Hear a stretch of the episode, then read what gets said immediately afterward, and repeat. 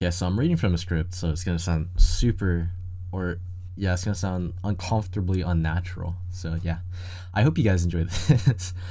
hey, uh, it's Dylan. I'm an 11th grader, and I want to get into neuroscience for college slash university, and my dream college slash university is John Hopkins. So yeah, I'm using this podcast as a medium to learn and teach others from my research and expect these podcasts not to be long like one hour two hours. It's probably going to be around like 20 30 minutes at most. Just to like long enough to listen while you're driving to work or school. But whether you learn from it or just listen is completely up to you. But i hope you enjoy this as much as i do. Episodes will be bi-weekly to weekly starting after this episode on fridays so we'll be uploading on fridays. Um this podcast will cover over topics of neuroscience, starting with the basics for episode one, could carry on to episode two.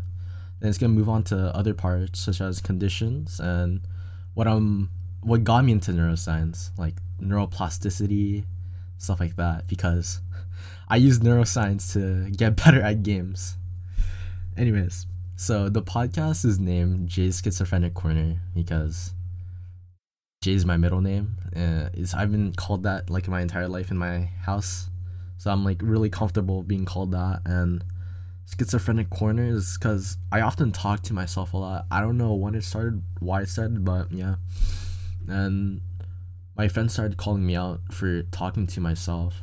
So I was I was eventually just called schizophrenic at that point. But yeah.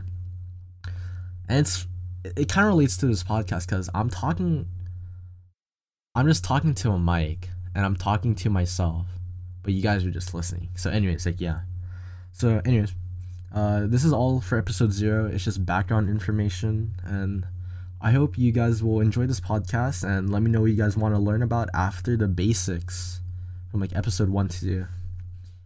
Yeah, uh, I hope you guys have a good day.